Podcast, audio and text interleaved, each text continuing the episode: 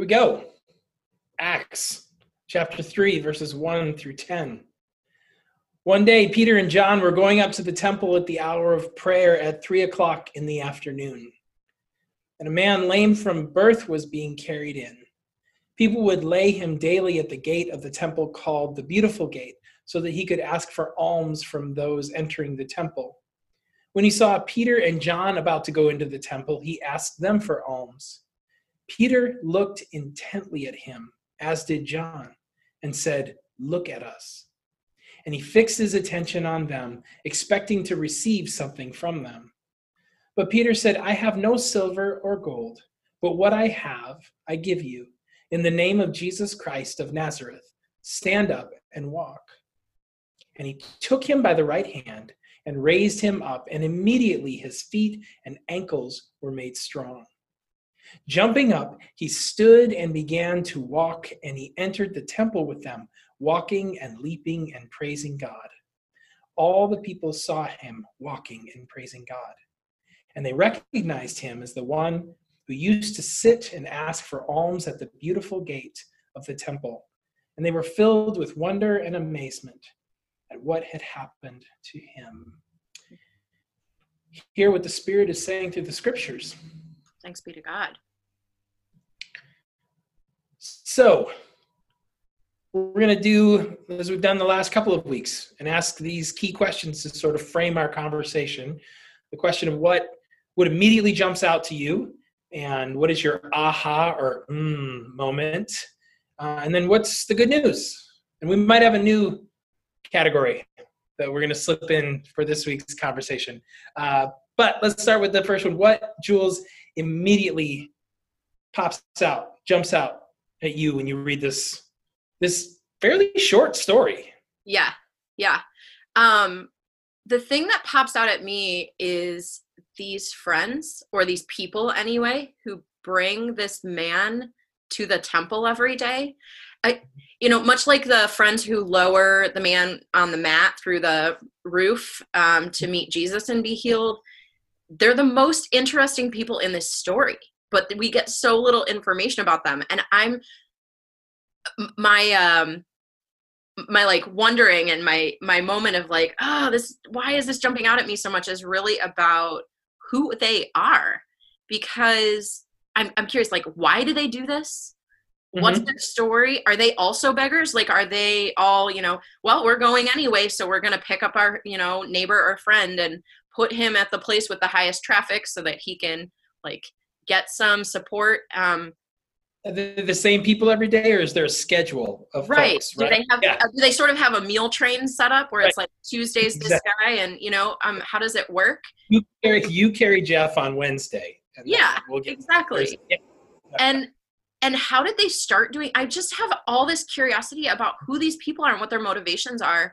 Um, but I'm also really intrigued by something you said actually this week about this, which is, uh, you know, what resources do they have? Like, they, if he, if they had any money whatsoever, it seems like they would give it to him, because mm-hmm. then they wouldn't have to carry him and he wouldn't have to beg. And that seems like the most elegant solution. So my assumption is that they're just as Um, low on the totem pole socially and economically as he is, because otherwise they would do something else. But this, this is what they can do for him every single day, apparently. And it's like, that's so beautiful. It's just like giving out of what you have. Um, so I want to know more about them and what is happening in their relationships, and their relationship in particular with him. How do they know each other, and who are they? How'd they get there?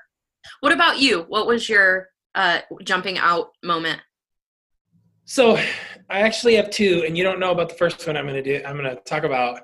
You sort of do, because I've mentioned it before, but I actually want to sing a song um, that I, this story, every time I hear this story or read this story in Scripture, I think of an old Sunday school song that I learned, and I'm going to try to sing it for you. Um, Okay, so it goes like this. Peter and John went to pray. They met a lame man on the way. He held out his palm in search of an alm, and this is what Peter did say. Silver and gold have I none, but such as I have give I thee. In the name of Jesus Christ of Nazareth, rise up and walk. Best part. And he was walking and leaping and praising God, walking and leaping and praising God. In the name of Jesus Christ of Nazareth, he rose up and walked. So I remember that every single time. Every single time I hear the story, I think of Missus Westra teaching us that Sunday school song in her most nasally Midwestern Michigan voice and singing that song. Um, so that's what first pops out. But in terms of the actual story, what sticks out to me, though we don't get all the details that we would like, like we don't get backstory of the folks who bring this man to the temple gate, we get a lot more details. This is the this is Luke, right? Luke writes Luke and Acts, um, same author, and we get much richer detail in this story than we would that I would expect from Mark, because Mark's like just the facts. Here's the basics, and we've been in there for a while. And this, I can see this story Um, open up in my mind even more because of some of the details. So some of the things that I'm, um, uh, I'm talking about, it says, uh, Peter looked intently at him, as did John. And uh, and then he took him by the right hand and raised him up. Oh, oh, I forgot the, the detail of they went to the temple at the hour of prayer at three o'clock in the afternoon. So you can almost see the sky and what color the sky would be at that particular time and what that would look like. And took him by the right hand and raised him up. And then this beautiful detail of immediately his feet and ankles were made strong. And I can just see in my, like, movie magic, if, if you were to put this scene in a movie, special effects could be used to watch these withery ankles and feet all of a sudden become, you know, like muscular and strong before this guy jumps up and starts walking and leaping and praising God. I just, I love the detail of the story that helps me to see. And, and like you pointed out um, earlier this week, this is only ten verses. This is not, we've, we've had some long, long texts we've been dealing with. This is just a snippet story here, but it's really rich with detail and meaning and all kinds of things to, to wrestle with. So that that's what jumps out to me. So what was the aha moment for you, given that you read all of that? Well, there have been so many times over the past few months as we've been preaching through the narrative lectionary, particularly when we've been in Mark and we've seen Jesus, uh, we've seen Jesus restore people, not just healing them physically, but restoring them to community, restoring their sense of dignity and um, and and humanity, and like recognizing them and helping them to understand that they're a child of God. And this happens in this story too, when uh, it tells us that, you know, this man would reach out for alms. He would ask for alms. And, and if, in my mind, when I've seen people, when they're begging on the street, and I remember being in Europe and seeing people um, begging on the street, and we have that here, people stand by the side of the, the road, an intersection or whatever, with a sign. And so often I'll watch them hang their head off to the side, or people will avert their eyes from Um, those that they're asking for funds, and they won't look at them. And so often that's clearly because of a sense of shame that people feel about being in that circumstance. At least that's that's often my read on it. And when I've I've talked to people uh, who ha- have to do that, they're like, yeah, I don't I don't look at people. I don't want to make them feel uncomfortable, and and I feel a sense of shame myself. And I imagine that that's what this person does as well. I don't want to look at people. I'm just hoping, just hoping somebody takes pity on me and, and has mercy on me. And yet Peter looked at him intently. So does John. They draw their attention to them. I, I imagine people, when they usually, when they walk by, throw a few coins and the guy's mad or whatever and just keep going. But they stop and they look at him intently, and they treat him like a human being. And they say, look at us. Like, Ha- don't have any shame. You, you need not have any shame. You are okay. You're beyond okay. You're beloved just as you are. Before they ever heal him or anything, they're like, look at us. We're looking at you. We, you deserve to have human connection as well, despite your circumstances. Does that make sense? Absolutely. I mean, eye contact is one of those things that humanizes us, right? When we, right. when, we're not, when we don't meet one another face to face, we other them, you know, yeah. other one another. And um, I think that there's a really significant, it's such a significant detail in the story. I skipped right past it until you, you just noted that, um, that if they had to say, look at us, it meant he wasn't looking at them. It, yeah. It's like, it's an indicator that there was something missing. Um, mm-hmm. And for them to say, like, let's stop and make this connection first is so powerful, um, because it means that he's not just, uh, he's not just a creature to them. He is actually someone, right. uh, a, a someone. Yeah. And, and I, what I love about it is that it's, it's Peter in particular, Peter and John both, but Peter in particular, like living, like he's an embodiment of what his teacher taught him. And he is in the embodiment of Jesus in that moment. He invokes the name of Jesus to, to do this miracle. But but in the moment, he's doing what he's seen Jesus do over and over again, which is, yes, I, I want to heal you, and I want to meet your physical needs, but there's something beyond that. Uh, I, I, I want you to know how valuable you are, that you are not an outcast, that you do, you do not deserve to be pushed to the margins, but you belong. You belong in your community. You belong to me. You belong as my friend.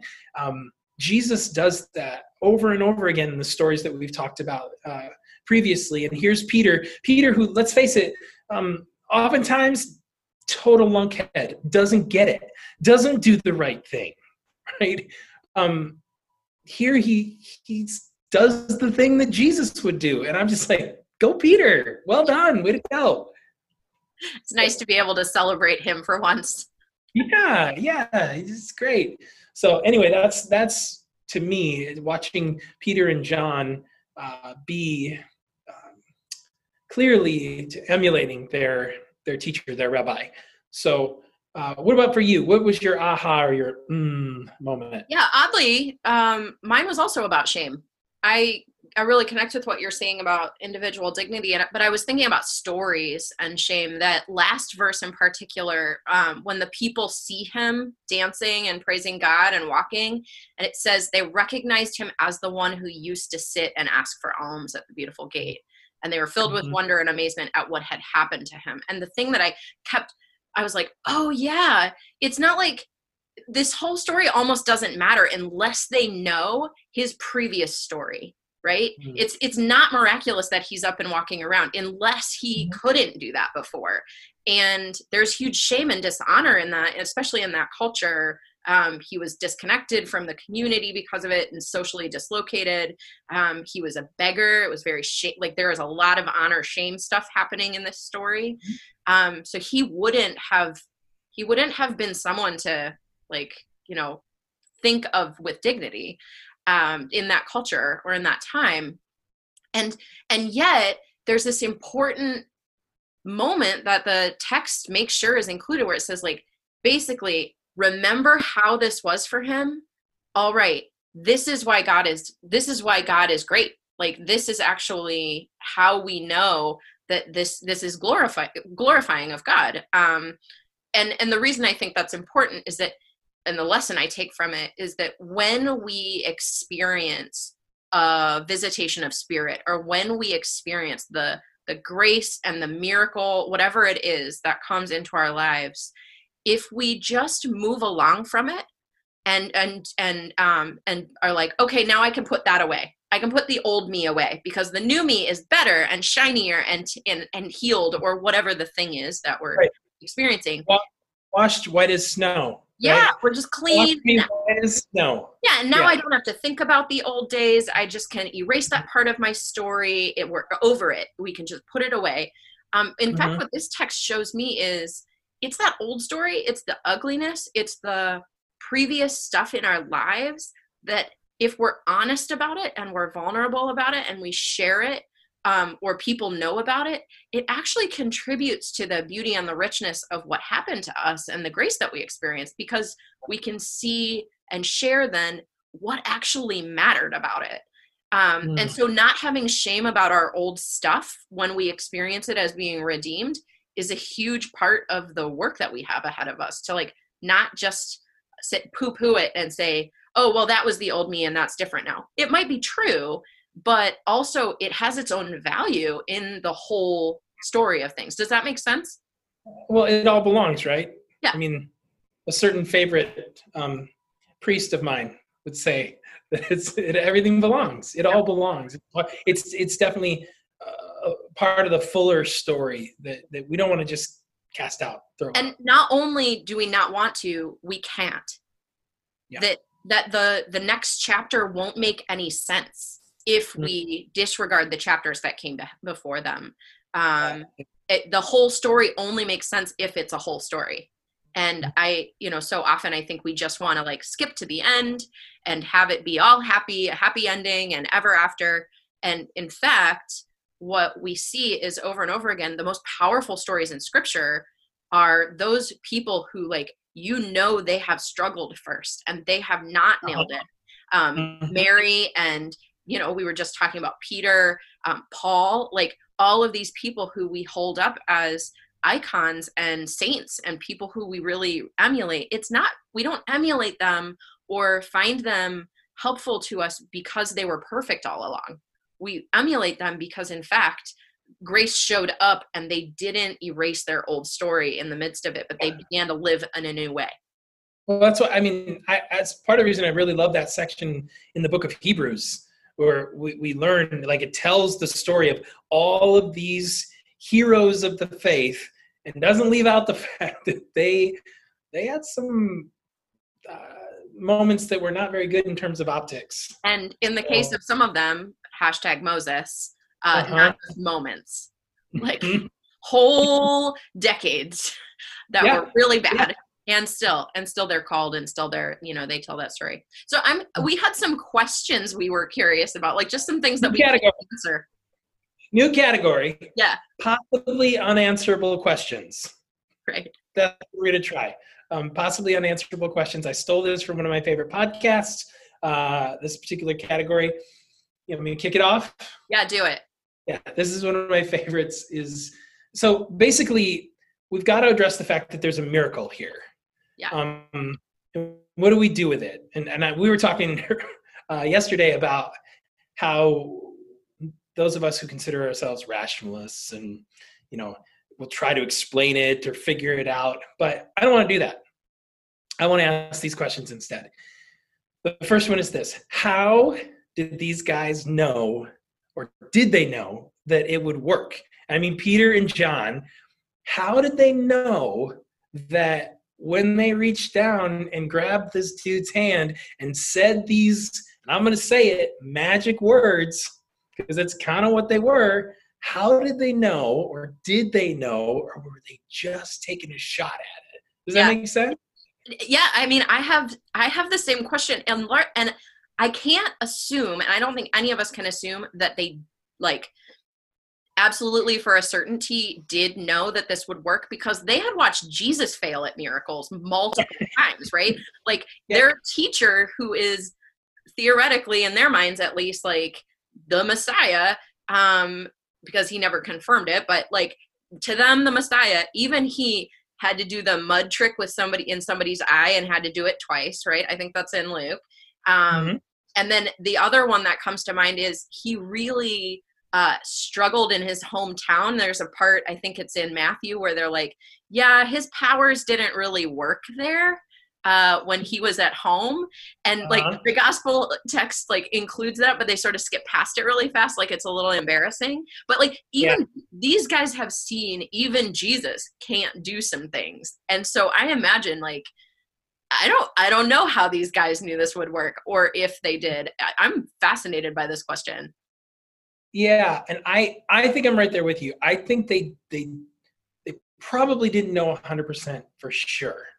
Um, But they did it anyway. And that's what, and, and I guess that's what's really intriguing to me is uh, that that they decided, well, we're going to give this a shot. What's the worst thing that that could happen? The guy flops back down, and then we say, sorry, we don't have any money, and we move on, I guess, right? But but because of their their their faith, ultimately, they said, we're going to try this. I'm going to try this. And trust that this is a thing that can and maybe even will happen. Um, yeah. And here we get back to shame again, right? Because the, mm. the follow-up question for me is, so why don't we try? Yeah, that's where I was going to go. Yeah. You know, th- yeah. That impossible question, why don't we even? Because we don't. We we have given up on, for whatever reason, some of them possibly very good reasons. Um, you know, we have modern medicine now, but uh, like we've given up on miracles in general and healing miracles of this kind, at least in particular. And we could call modern medicine a miracle, and I would be happy to do that. Um, I am happy to do that. Thank God for it. But if we don't try, we don't even see the miracle. And so why don't we try? And I think, again, it's about shame and a lack of trust. Like we don't actually trust that it'll work. We don't, we're like afraid we'll fail and that we'll look foolish, and therefore secondarily that like God will look foolish. And I, I think there's something really fascinating about that. Like, why don't we even bother? Yeah. Well, and, and I'm going to, I'm going to move it even outside of the arena of just um, these, the physical healing um, that, that took place here. But I think oftentimes it is that, that fear of, of, not being able to be successful at this, the shame that comes with, um, I don't, we don't even want to try. I think that hinders us as individual people of faith, but also uh, as communities, as church communities. I think that that oftentimes we things seem too big and too impossible, and like that's we can't do that. That's come on, wouldn't that be great? But no, we can't really do that. And I think that that happens, it kind of keeps us in the place sometimes as the church that we're, we're, we're stuck. We just do the thing we know we can do and that we're good at and that we've always done. Because we've that we're always, not even really good at. Right. Right. It's just what we've always done. And maybe we've forgotten why, but it's just what we do. And I think that, oh, I did not expect to go here, but I'm going to say this. I think that perhaps this whole coronavirus, covid nineteen, quarantine, this whole thing, the way it's impacting the church should make us ask the bigger questions again. Like we obviously can't do things the way we've always done them. We are in different rooms across town sermonizing together. We're doing something different. What else? Are there bigger things that we can, that we should be trying to accomplish? Are there miracles that we aren't moving toward or believing in um, that we should be? Can this break us out of that rut? I mean, does that make, yeah. Absolutely. Because then the question becomes, is it our lack of faith in ourselves and our lack of faith in the possibility of God doing something actually limiting God's ability to do it amongst us? Um, does our uh, lack of belief actually mean that we just won't ever see mir- miraculous things? We just won't see them because we haven't opened ourselves to seeing them. And yeah, I think I think it's it is an impossible question to answer, but it is a very good one. Mm-hmm. So, yeah. Given all of that, what's the good news, Andy? uh. This is the good news as far as I, I'm concerned. I think I put myself in the place of this um, this beggar, uh, this man who who couldn't walk. And he was going about his day as he did every day, three o'clock, same thing. I get dropped off. I ask for alms, and the only hope in that situation is that there will be enough generosity that his his needs will be taken care of. That's the only hope that he has. And you know what? I'm not going to knock that. That's that's what he had. Those are the resources people had to give. That's how people were trying to help. Um, nothing wrong with it. And yet there was a bigger hope that this person couldn't even imagine. There's no way that, that this man woke up thinking there was any possibility that he was going to run into two jokers who were going to look him in the eye and grab him by the arm, and he was going to be walking and leaping and praising God. There's no way. And yet I somehow, in reading this story, I feel a sense that that kind of hope still exists. It's still there.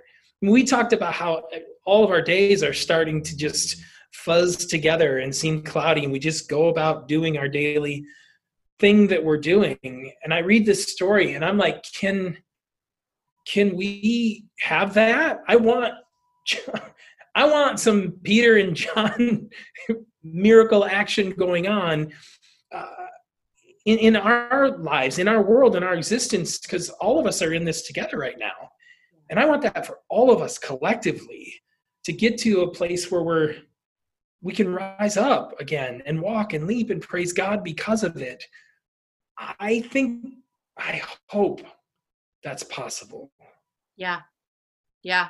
I can't it even goes- say it. I think, or I hope. I'm in, I'm in the in between there. But it's something hard. about this, yeah, it's something hard. about this makes me go, can, that's possible? Yes, please. Without turning God into a cosmic vending machine where we're like, well, I asked for it and so it needs to happen, which is not miraculous. That's just transactional. Um, right. Like love showing up is a completely different kind of miracle than I demand it of you, and therefore that's conditional, not unconditional. Um, you know, I think of like, I think of miracles I've experienced. Um, I haven't experienced any physical healing miracles necessarily, but I, I've experienced miracles of forgiveness that have completely shifted my future.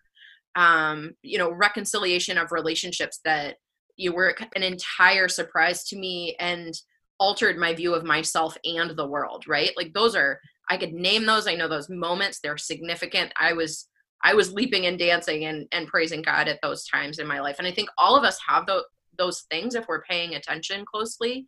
Um, but you know, you said like, I think, and I hope, and I, I, I was very moved in this story that this man kind of moves through life without expectation of anything ever getting better or of a miracle, like you said.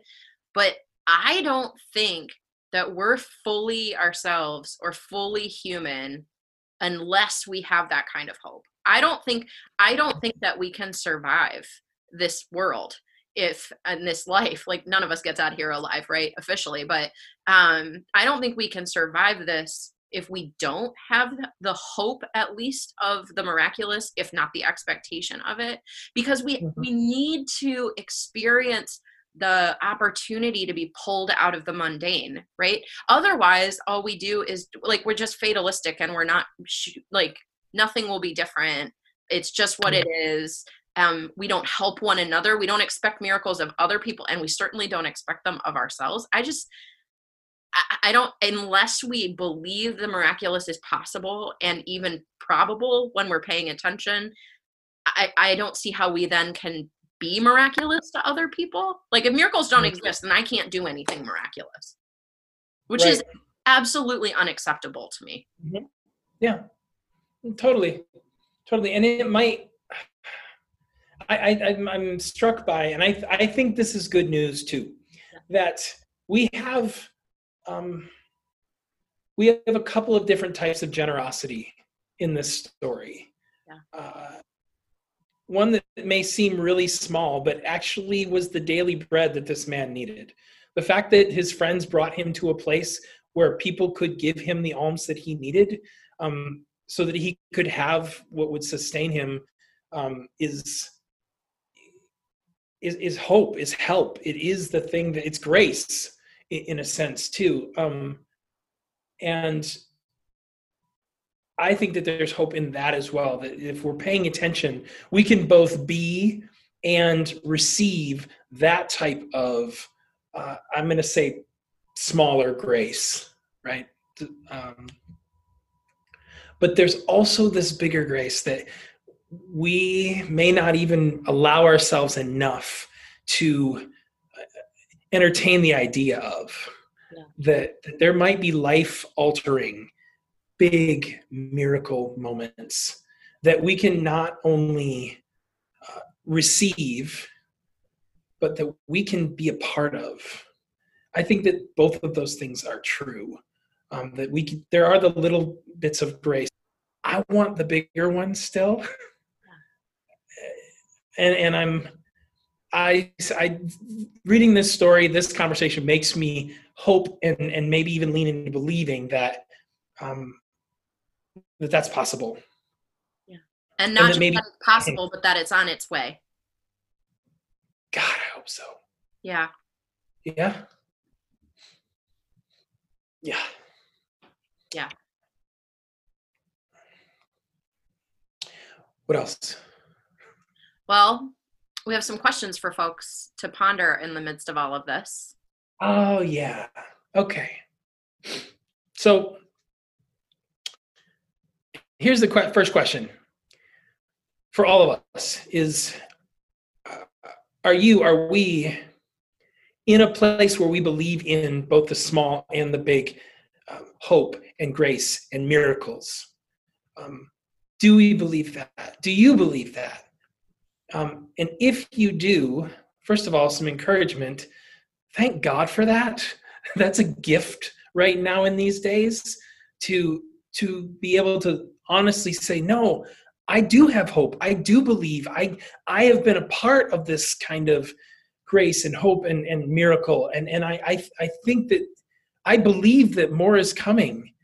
If you're in that place, I, I want to encourage you, lean into that and also recognize that that strength uh, makes it perhaps possible for you to pray for those of us, and I'm going to say us because I'm included, who are struggling with that right now. And if you are one of those folks who doesn't, is really struggling right now, right now, wavering, if not altogether, like miracles, stop it.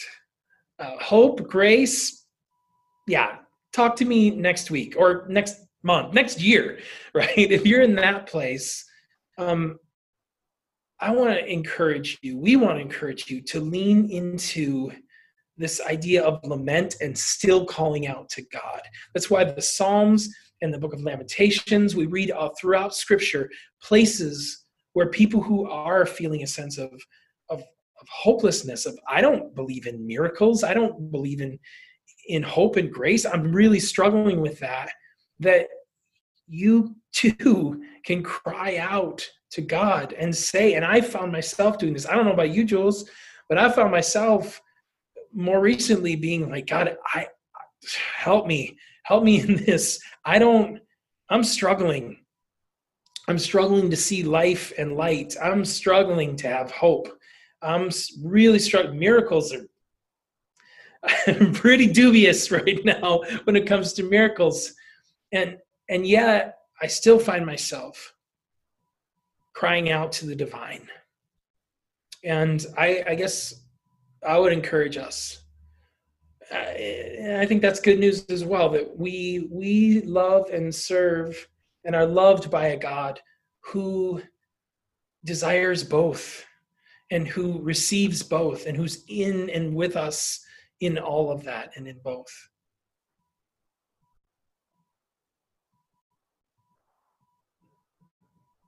Yeah. Would Thanks, you add Mark. Anything else? No.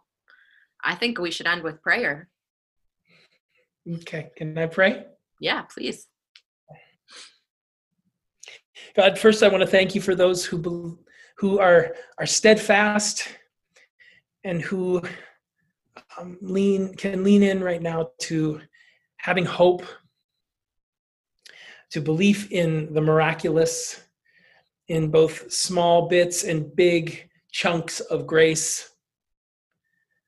I give you thanks for those people, and I I pray that you, Holy Spirit, will continue to fill them and renew them and encourage and, and allow them to be a blessing, both in their prayer for those who are struggling and in their presence for those who are hurting, so that that life and that light and that hope can pour out of them and hopefully be received by those of us who are struggling. And I pray for us, for those of us who, for right now, this is this is hard, and hope and miracles don't really make a lot of sense all the time. And I pray that we would be reminded that we can cry out to you, that you, in fact, Lord Jesus, have experienced that same sense of hopelessness and pain and discouragement. And I thank you that you receive that vulnerability, that, that part of who we are as well. And I pray for peace and for comfort and for a renewal of our faith and a restoration of our hope. And I pray for a miracle for our world, oh God. And I don't know what it looks like. And I'm not even going to ask for specifics. But I pray for that kind of Peter and John miracle that will lead to a place where we all will be together, walking and leaping and praising you.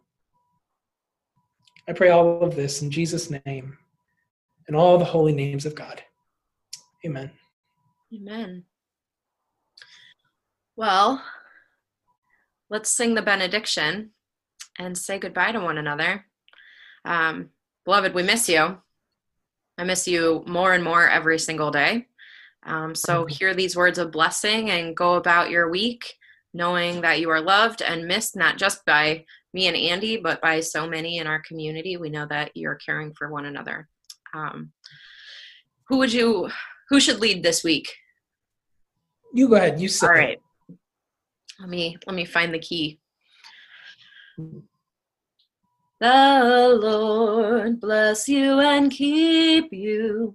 The Lord make God's face to shine upon you and be gracious, gracious, gracious to you. The Lord lift up God's countenance upon you and give you, give you, give you peace. Stay home in peace to love and serve the Lord. Amen. Amen.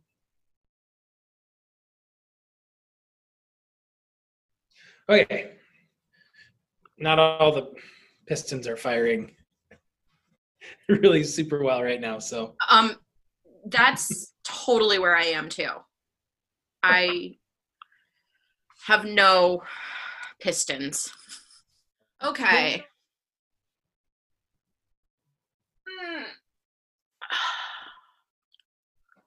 Mm. She sells seashells by the seashore.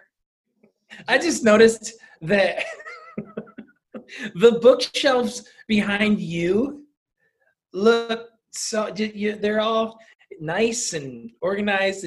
The bookshelves behind me look like life right now. Like this is a metaphor. And I don't know. I don't know what some of it is. There's stuff in bags. Little trash bags on the shelf. There's some, there's some tools. Cleaning supplies, clearly. I see those.